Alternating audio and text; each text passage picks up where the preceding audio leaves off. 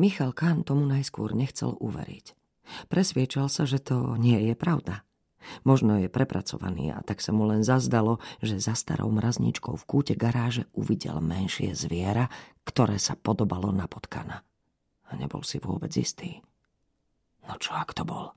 Naozaj potkan? Hrozná predstava. A možno to bol len nejaký tieň? Tušený pohyb? Halucinačný omyl? Nejaká zmaterializovaná, skrývaná úzkosť? Už včera, keď sa stretol s Milanom Dunajom, uznávaným synológom, ktorý mu doniesol porcelán zo začiatku 20. storočia s nejasným pôvodom, pocitoval akési zvláštne nepríjemné chvenie v oblasti hrudníka.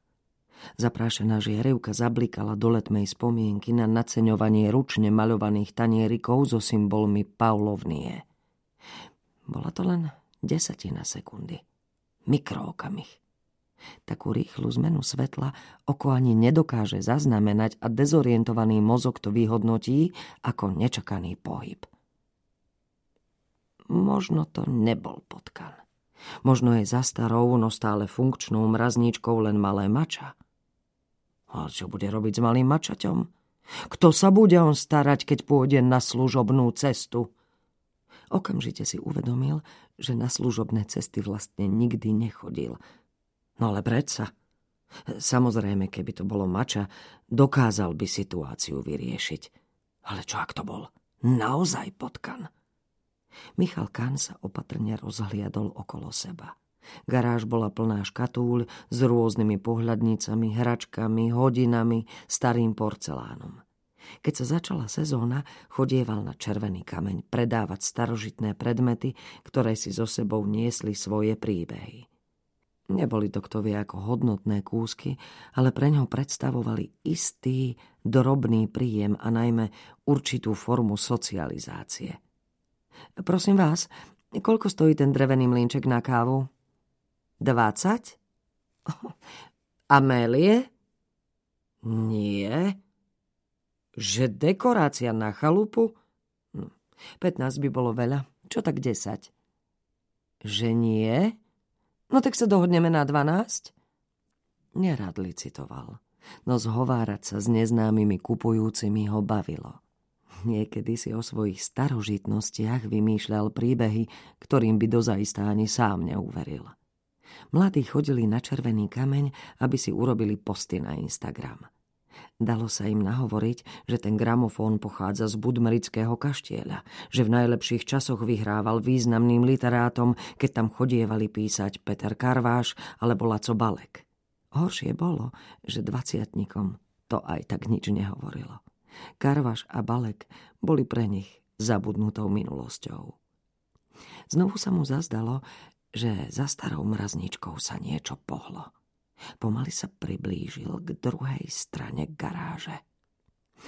Pri tejto predstave sa ho znovu zmocnil neopísateľný pocit hnusu. Predstava malého agresívneho hlodavca v ňom vyvolávala dobre známy stav úzkosti. Určite musel mať ako malý chlapec nejaký zážitok s potkanmi, ktorý si už nepamätá. Pomaly prešiel k mrazničke – Mal by ju opatrne odsunúť a zistiť, či sa nemýli. Možno je všetko v poriadku a za elektrospotrebičom nájde len chuchvalce niekoľkomesačnej špiny. Ale čo ak sa tam naozaj skrýva odporný, tučný jedinec? Čo urobí? Pozrel dolu na svoje staré kožené prezúky. Mal by si okamžite obuť nejaké masívne baganže a naholené kosti pripevniť špeciálne chrániče.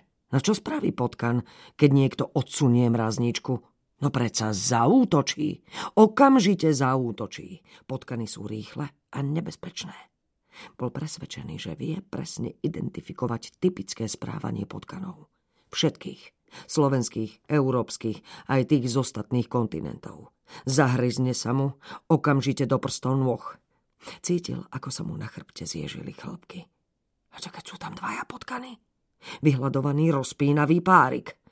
Nebude mať žiadnu šancu. Jeden skočí na jeho nechránenú holenú kosť a druhý sa mu zahryzne do brucha. Michal Kán začal opatrne ustupovať ku vchodovým dverám. Cítil, ako sa začína potiť na celom tele. teraz si už vôbec nemyslel, že za mrazničkou je učupené nejaké malé, bezbranné mača. Skrýva sa tam zákerný, hnedý potkan.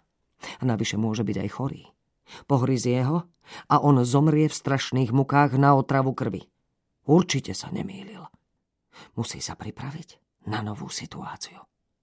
Musí i hneď zavolať deratizérov.